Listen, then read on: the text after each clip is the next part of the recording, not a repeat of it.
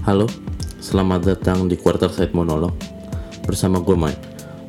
Percayalah bahwa kebahagiaan diri lu nggak hanya semata-mata membahagiakan orang tua dan keluarga lo. Bahwa mereka bisa bahagia asal lihat lu bahagia.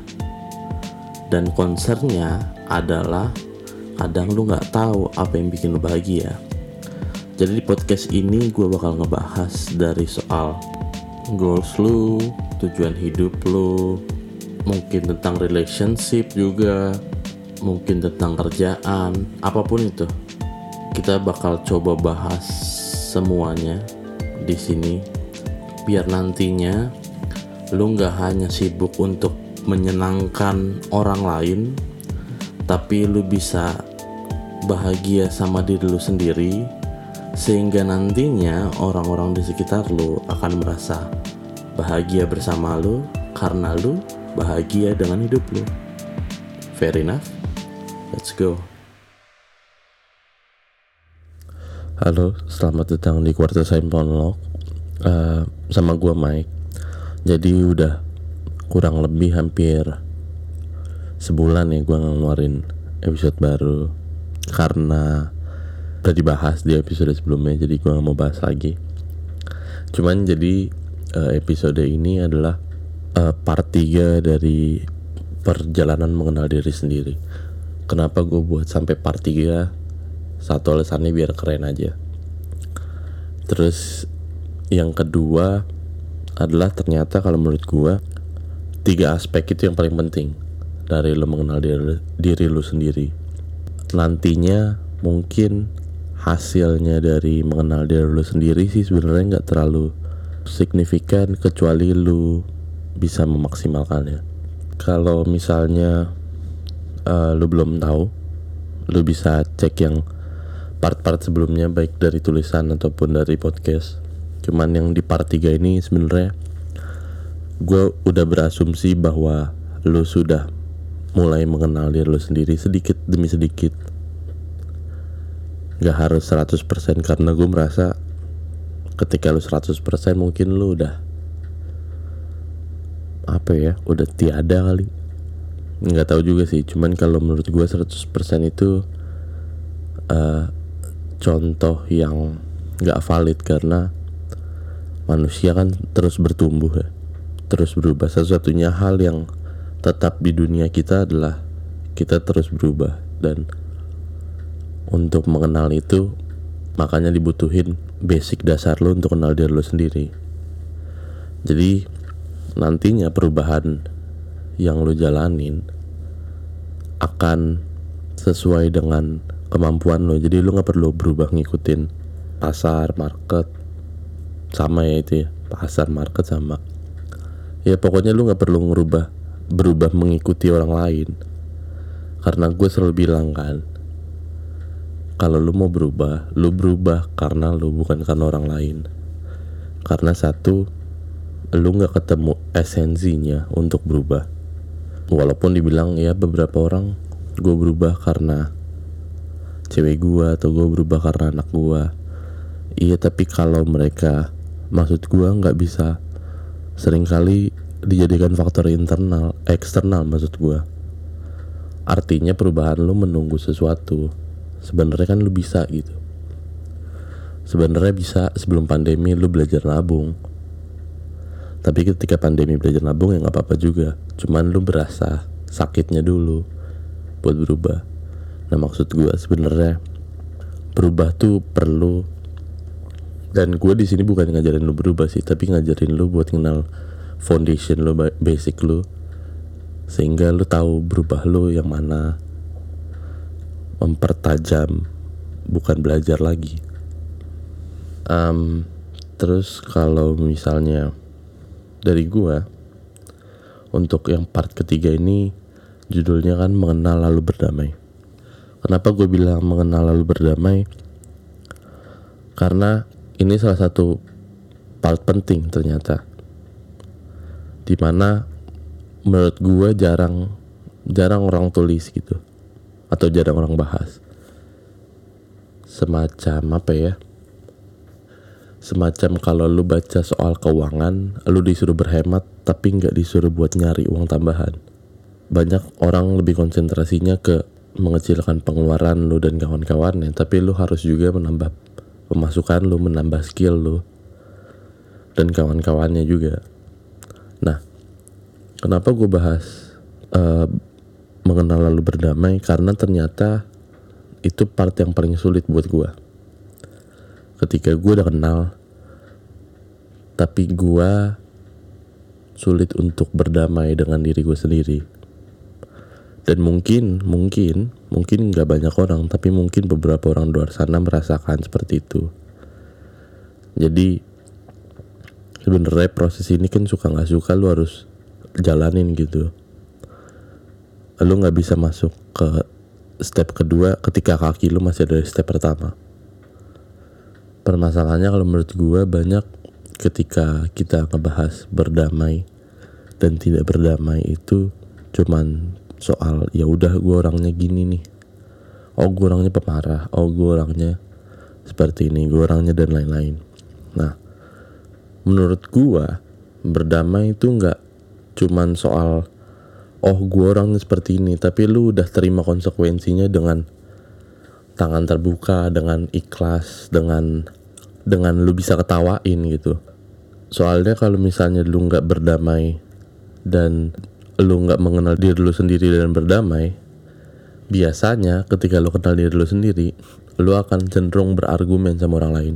Dan itu kan ternyata kalau lu lihat di berbagai kolom komentar entah di YouTube entah di Twitter mungkin Instagram mungkin. Banyak banget orang berdebat.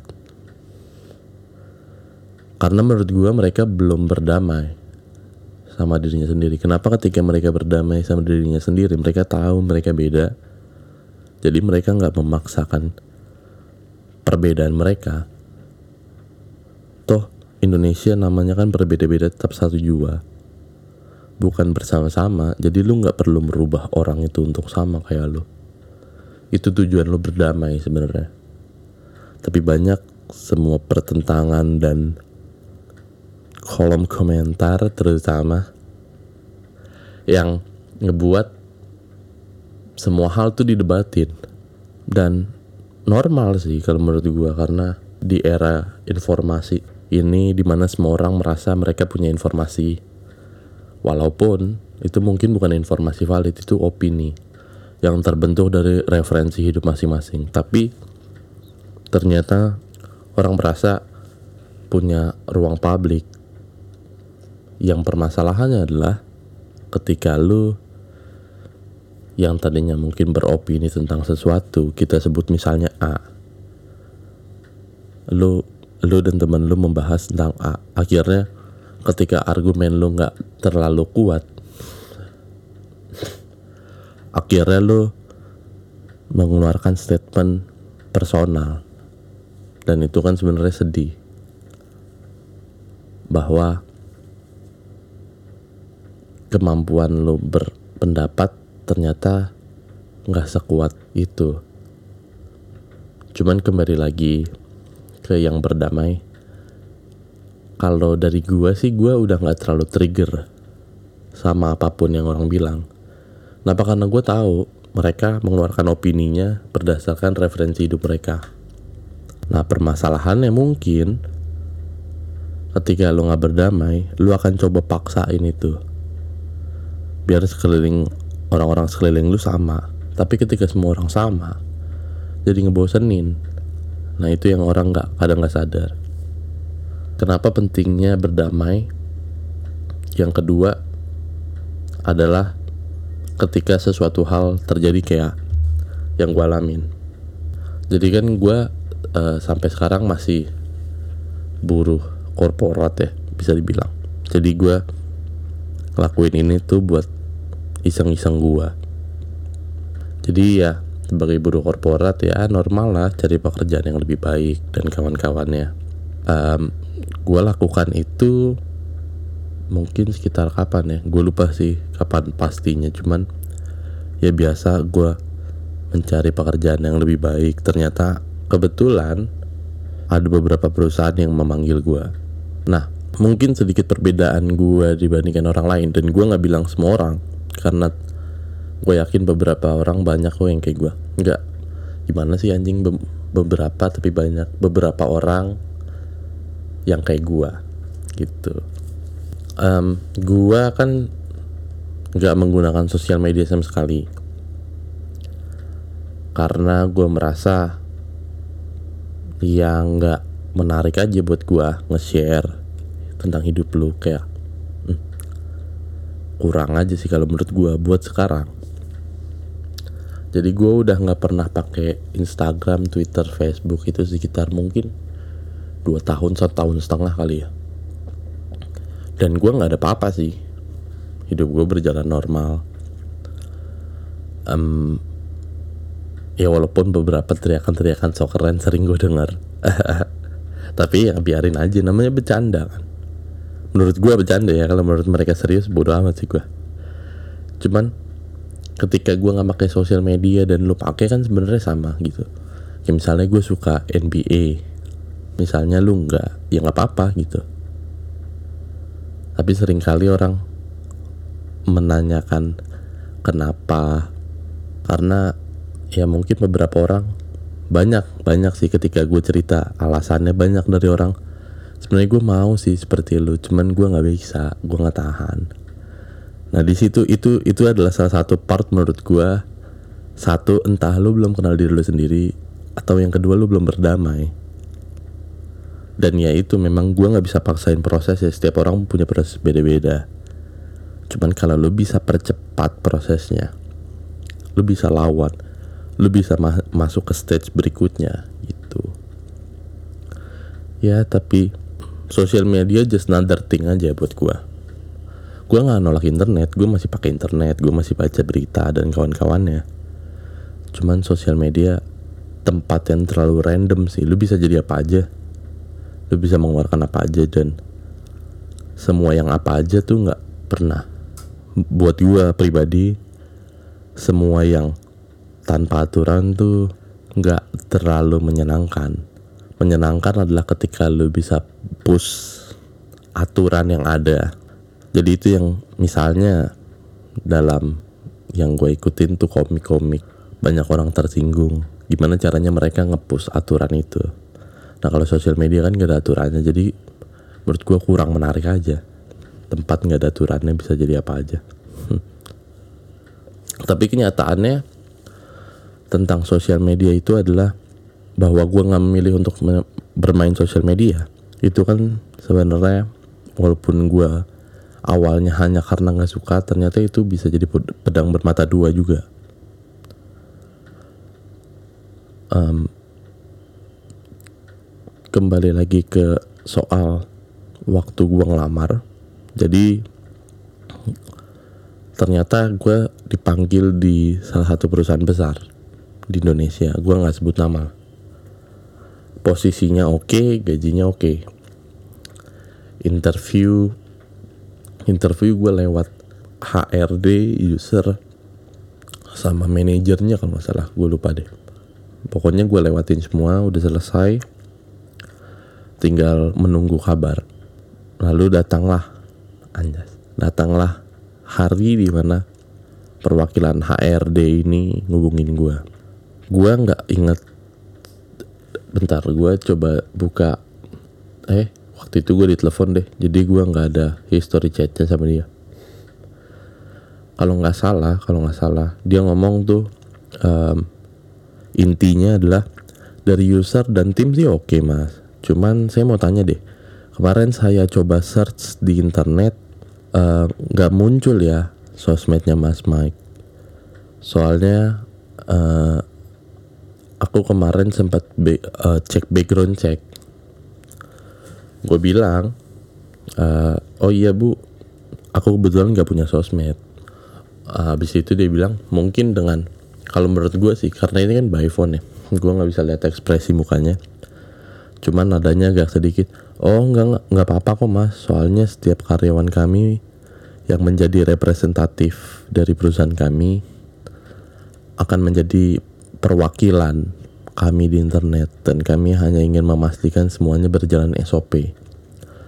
menurut gua kalau dibilang salah enggak karena banyak orang di luar sana yang menggunakan sosial medianya untuk pap tete dong pap tete kan lu nggak tahu kan lu kirimin itu ke siapa. Kalau tiba-tiba orangnya ngeblow up lu bisa hancur. Perusahaan lu bisa hancur keluarga lu bisa hancur.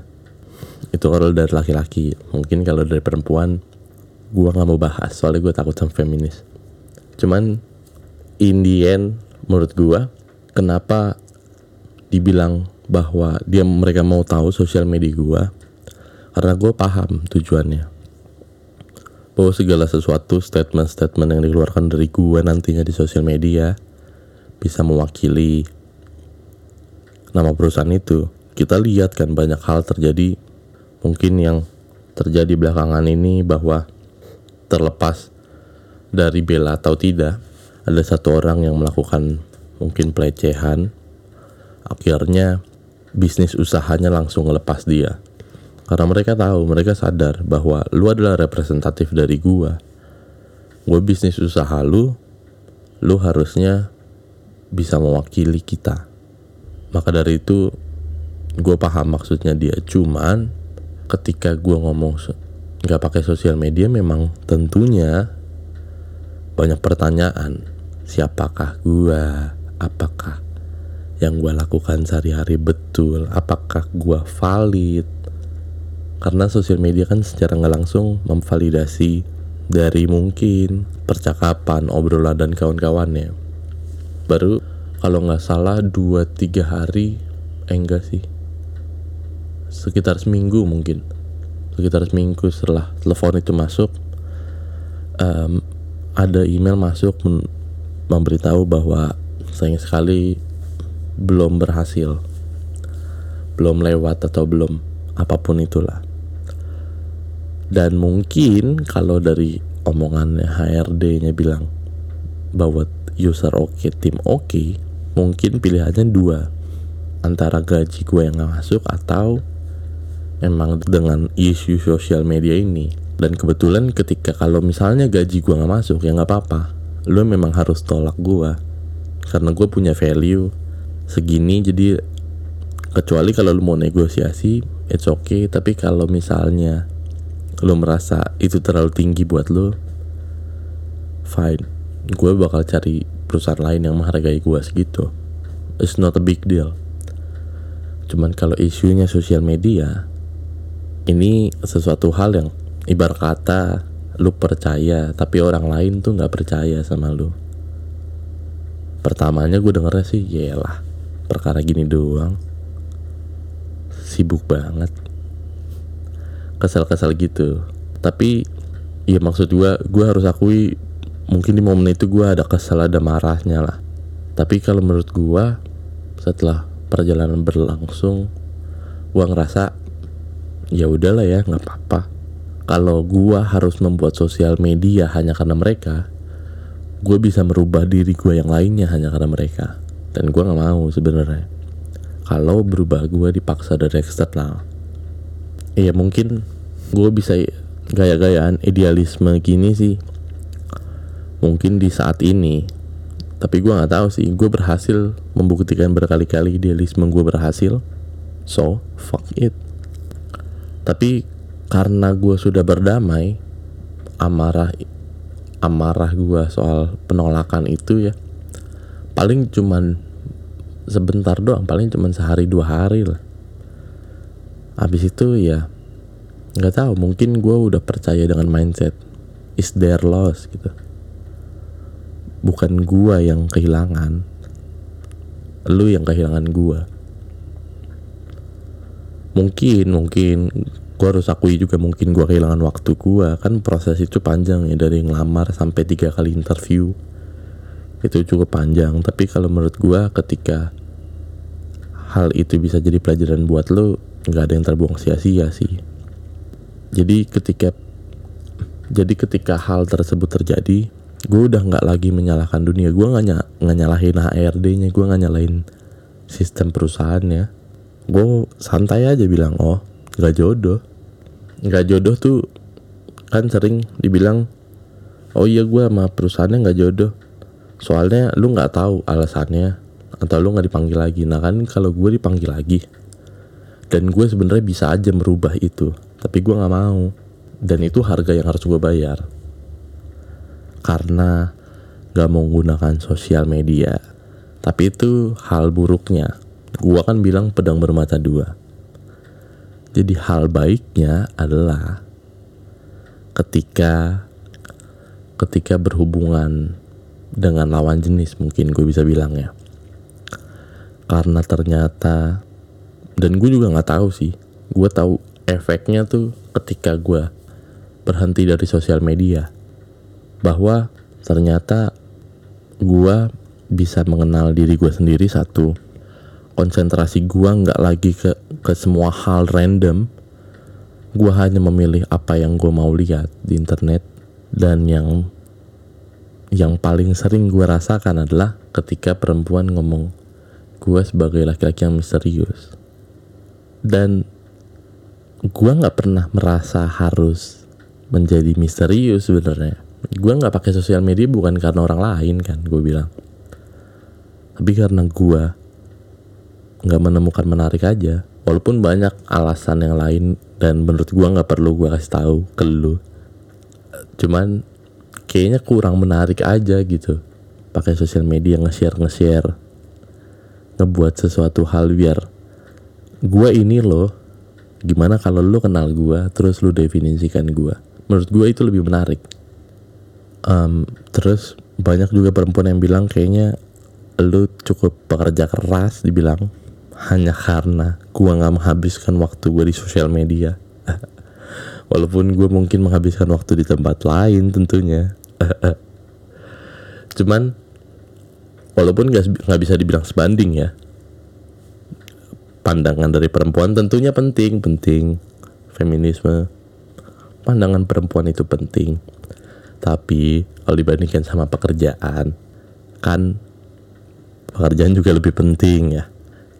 Cuman gue menikmati dua-duanya akhirnya sekarang. Kenapa? Hanya karena gue sudah berdamai sama diri gue sendiri. Jadi gue nggak perlu memaksakan orang seperti gue walaupun ketika gue cerita gue nggak pakai sosmed banyak orang oh gue mau seperti itu gue mau. Ya dan kawan-kawannya gue selalu bilang deh lu coba dah kenal diri lu sendiri lu beneran butuh apa enggak? Habis itu baru lu tentuin lu nggak perlu kayak gue salah satu teman dekat gue sebut saja dia Gemini ya gue tahu dia sangat social butterfly. Dan itu juga mostly terjadi dengan Gemini-Gemini normalnya. Ketika lo mau mencoba kayak gue lo pastikan dulu itu nggak menyiksa hidup lo karena menurut gue nggak ada yang benar nggak ada yang salah. Tugas lo kan hanya untuk menemukan batas yang bisa lo tolerir buat diri lo sendiri. Oh gue maunya seperti ini gue maunya seperti itu. Nah kalau batas gue mungkin cukup ekstrim. Karena gue adalah orang yang cukup ekstrim gue harus akui. Tapi setelah mengenal semuanya gue paham gue cukup ekstrim gue paham dan kawan-kawannya gue sadar bahwa gue survive sampai saat ini hanya karena gue menjadi diri gue sendiri. Dan lu pun survive dengan hidup lu sekarang hanya karena diri lu yang jalanin. Coba kalau dengan prinsip dan idealisme gua di sepatu lu atau terbalik mungkin kita berdua nggak bisa sampai titik ini. Jadi yang paling penting tentunya mengenal diri dulu. Tapi setelah mengenal diri jangan lupa berdamai. Jadi nanti lu di posisi gua di mana gue mencintai sesuatu atau seseorang tanpa membenci yang lainnya. Stay safe.